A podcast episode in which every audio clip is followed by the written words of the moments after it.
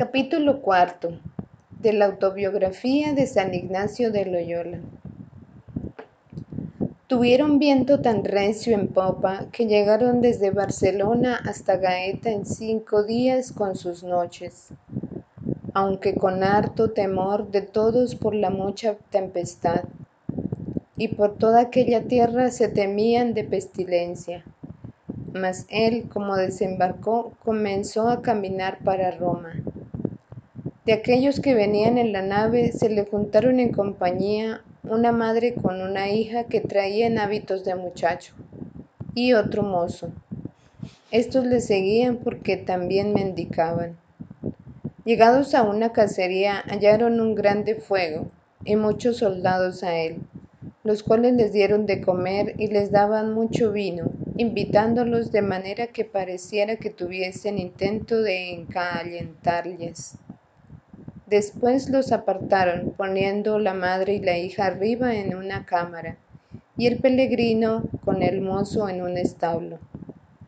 Mas cuando vino la medianoche oyó que allá arriba se daban grandes gritos, y levantándose para ver lo que era, halló a la madre y la hija abajo en el patio muy llorosas, lamentándose que las querían forzar. A él le vino con esto un ímpeto tan grande que empezó a gritar diciendo, esto ha de sufrir y semejantes quejas, las cuales decían con tanta eficacia que quedaron espantados todos los de la casa, sin que ninguno le hiciese mal ninguno. El mozo había ya huido. Por tres empezaron a caminar así de noche. Y llegados en una ciudad que estaba cerca, la hallaron cerrada y no pudiendo entrar pasaron todos tres aquella noche en una iglesia que allí estaba llovida. A la mañana no les quisieron abrir la ciudad y por, la, por fuera no hallaban limosna, aunque fueron en un castillo que pareciera cerca de allí, en el cual el peregrino se halló flaco, así del trabajo del mar como los demás, etc. Y no pudiendo más caminar, se quedó allí y la madre y la hija se fueron hacia Roma. Aquel día salieron de la ciudad mucha gente, y sabiendo que venía allí la señora de la tierra, se le puso delante, diciéndoles que la sola flaqueza estaba enferma, que le pidiera que le dejase entrar en la ciudad para buscar algún remedio. Ella lo concedió fácilmente, y empezando a mendicar por la ciudad, halló muchos cuatrines y rehaciéndose allí dos días, tornó a proseguir su camino y llegó a Ram al domingo de Ramos a Roma, donde todos los que le hablaban sabiendo que no llevaba dinero para Jerusalén, empezaron a disuadir la ida, afirmándole con muchas razones que era imposible hallar pasajes sin dineros. Mas él tenía una grande certidumbre en su alma, que no podía dudar, sino que había de hallar modo para ir a Jerusalén. Y habiendo tomado la bendición del Papa Adriano VI, después de partir para Venecia ocho días y, o nueve después de la Pascua de Resurrección, llevaba todavía seis o siete ducados, los cuales le había dado para el pasaje de Venecia a Jerusalén. A él los había y él los había tomado, vencido algo de los temores que le ponía de no pasar de otra manera. Mas dos días después se salió de Roma. Empezó a conocer que aquello había sido la desconfianza que había tenido, y le pesó mucho de haber tomado los ducados, y pensaba si sería bueno dejarlos mas al fin se determinó de gastarlos largamente en los que se ofrecían, que ordinariamente eran pobres. Y hizo de manera que cuando después llegó a Venecia no llevaba más que algunos patrines, que aquella noche le fueron necesarios. Todavía por este camino hasta Venecia, por las guardas que eran de pestilencia, dormía en los pórticos y alguna vez le acaeció en levantándose a la mañana topar con un hombre, el cual, viendo que le vio con grande espanto se puso a huir, porque parece que le debía de ver muy descolorido. Caminando así llegó a Choza, y con algunos compañeros que se le habían juntado, supo que no les dejaría entrar en Venecia. Y los compañeros determinaron ir a Padua para tomar allí cédula de sanidad, y en sí partió él con ellos, mas no pudo caminar tanto, porque caminaba muy recio. Dejándole cuasi noche en grande campo en el cual estando le apareció Cristo de la manera que le solía aparecer, como arriba hemos dicho, y lo confortó mucho. Y con toda esta consolación al otro día a la mañana, sin contraecer cédula, como creo habían hecho sus compañeros, llegó a la puerta de Padua y entra, sin que los guardias le demanden nada, y por lo mismo acaeció a la salida de lo cual se espantaron muchos de sus compañeros, que venían de tomar cédula para ir a Venecia, de la cual él no se curó. Y llegados a Venecia, vinieron los guardias a la barca para examinar a todos, uno por uno, cuántos había en ella. A él solo dejaron, Manteníase en Venecia mendicando, dormía en la plaza de San Marcos, mas nunca quiso ir a casa del embajador, embajador del emperador, ni hacía diligencia especial para buscar con qué pudiese pasar, y tenía una gran certidumbre en su alma, que Dios le había de dar modo para ir a Jerusalén. Y ésta le conformaba tanto que ningunas razones y miedos que le ponían le podían haber dudar.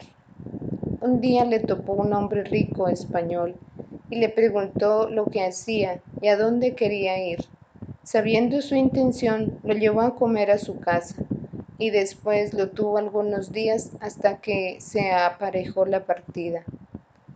Tenía el peregrino esta costumbre ya desde Manresa, que cuando comía con algunos, mucho hablaba en la tabla, si no fuese responder, nunca hablaba en la tabla, si no fuese responder brevemente, mas estaba escuchando lo que se decía y cogiendo algunas cosas de las cuales tomase ocasión para hablar de Dios, y acababa la comida, lo hacía. Y así fue la causa para tomar para el hombre de bien de toda su casa, tanto se aficionaron a él que se quisieron tener y esforzaron a estar en ella. Y el mismo huésped lo llevó al duque de Venecia para que le hablase y es, le hizo dar entrada y audiencia. El duque, como yo al peregrino, mandó que le diesen embarcación en la nave de la gobernación, que iban a Cipro, aunque aquel año eran venidos muchos peregrinos a Jerusalén lo más de ellos eran vueltos a sus tierras por el nuevo caso que había asediado en la, toma de en la tomada de Rodas. Todavía había trece en la nave peregrina que partió primero, ocho o nueve quedaban para los de los gobernadores, la cual estando para partirse, le viene a nuestro peregrino una grande enfermedad de calenturas, y después de haberle tratado mal algunos días le dejaron, y la nave se partía el día en que él había tomado una purga. Preguntaron los de la casa al médico si podía embarcar para Jerusalén, y el médico dijo que para allá ser sepultado. Bien se podría embarcar. Mas él se embarcó y partió aquel día y vomitó tanto que se halló muy ligero y fue del todo comenzando a sanar. En esta nave se hacían muchas, algunas suciedades y torpezas manifiestas, de las cuales él reprendía con severidad. Los españoles que allí iban le avisaban no lo hiciese, porque trataban los de la nave de dejarlo en alguna ínsula. Mas quiso nuestro Señor que llegaran presto a Chipro. A donde dejaron aquella nave, se fueron por tierra a otro puerto que se dice Las Salinas, que estaba a diez leguas de allí, y entrando en la nave peregrina, en la cual tampoco no metió más que su mantenimiento, que la esperanza que llevaba en Dios como había hecho en la otra. Y en todo este tiempo le aparecía muchas veces nuestro Señor, en la cual le daba mucha consolación y esfuerzo. Más parecíale que había una cosa redonda y grande, como si fuese de oro, y esto le representaba después de partidos de Chipro, llegaron a Jaffa, a y caminando para Jerusalén en sus asnillos, como se acostumbra, antes de llegar a Jerusalén dos millas, dijo a un español noble, según parecía llamado por nombre Diego Manés, con mucha devoción a todos los peregrinos que, pues de ahí a poco habían de llegar al lugar donde se podría ver la ciudad, ciudad santa, que sería bueno todos que se aparejasen en sus conciencias y que fuesen en silencio. Y pareciendo todos a bien, se empezó cada uno a recoger y un poco antes de llegar al lugar donde se veía, se apearon, donde vinieron los frailes de la cruz, que estaban esperándolo, esperándolo. Y viendo la ciudad tuvieron el peregrino grande consolación, y según los otros decían, fue universal en todos, con una alegría que no parecía natural, y la misma devoción sintió siempre que las visitaciones de los lugares santos. Su firme propósito era quedarse en Jerusalén, visitando siempre aquellos lugares santos, y también tenía propósito, ultra desde devoción, de ayunar, ayudar las ánimas. Y para este efecto traía cartas de encomienda para el guardián, de las cuales le dio y le dijo su intención de quedar allí por su devoción, mas no la segunda parte, de querer aprovechar las ánimas, porque esto a ninguno le decía.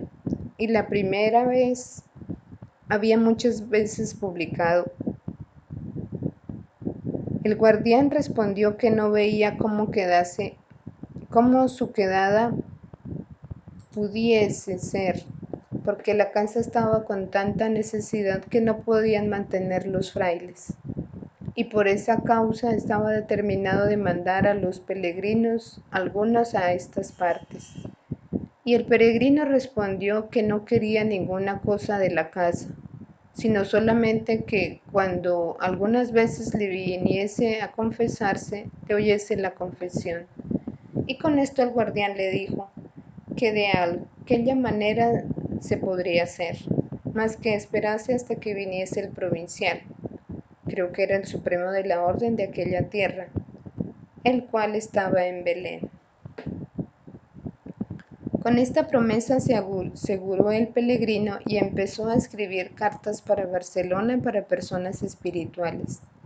Teniendo ya escrita una y estando escribiendo la otra, víspera de la partida de los peregrinos, le viene llamar de parte del provincial y el guardián porque habían llegado. Y el provincial le dice con buenas palabras como había sabido su buena intención de quedarse en aquellos lugares santos y que había bien pensado en la cosa y que por la experiencia que tenía de otros juzgaba que no convenía, porque muchos habían tenido aquel deseo y quien había sido preso, quien muerto, y quien y que después la, la religión quedaba obligada a rescatar los presos, y por tanto él se aparejase de ir a otro día con los peregrinos. Él respondió esto, que él tenía este propósito muy firme y que juzgaba que ninguna cosa dejarlo de poner en obra, dando honestamente a entender que aunque el provincial no le pareciese, si no fuese cosa que le obligase a pecado, que él no dejaría su propósito por ningún temor, A esto dijo el provincial que ellos tenían autoridad de la Santa Sede para hacer ir de allí o quedar allí quien le pareciese y para poder descomulgar a quienes no le quisiesen obedecer y que en este caso ellos juzgaban que él no debía de quedarse, etc. Y quedándole demostrar las bulas por las cuales le podían descomulgar, él dijo que no era menester verlas, que él creía a sus reverencias, y pues que así juzgaban con la autoridad que tenían, que él les obedecería. Y acabado esto, volviendo donde antes estaba, le vino gran deseo de tomar a visitar el monte Olivete antes que se partiese, ya que no era voluntad del Señor que él quedase en aquellos santos lugares. En el monte Olivete era, estaba una piedra, de la cual subió nuestro Señor a los cielos, y se ve aún ahora las pisadas impresas. Y esto era lo que él quería tomar a ver. Y así, sin decir ninguna cosa ni tomar guía, porque los que ven sin turco como guía corren grande peligro. Se descabulló de los otros y se fue solo al monte Olivete. Y no lo querían dejar entrar en las guardas. Le dio un cuchillo de las escravinas que llevaba y después de haber hecho su oración con harta consolación, le vino el deseo de ir a Betpaje, y estando allí se tornó a acordar que no había bien mirado en el monte Olivete a qué parte estaba de pie derecho o con qué parte el izquierdo. Y tornando allá, creo que dio las tijeras a los guardas para que le dejasen entrar. Cuando en el monasterio se supo que él era partido así sin guía, los frailes hicieron diligencias para buscarle, y así descendiendo él del monte Olivete, topó con un cristiano de la cintura, que, ser, que sirvía en el monasterio, y el cual con grande bastón y con muestra de grande enojo hacía señas de darle, y llegando a él trabóle reciamente del trabazo, del brazo, y él se dejó fácilmente llevar. Mas el buen hombre nunca le decidía, le desació. Yendo por este camino así, asido del cristiano de la cintura, tuvo de nuestro Señor grande consolación, que le parecía que había Cristo sobre él siempre. Y esto, hasta que llegó al monasterio, duró siempre en grande abundancia.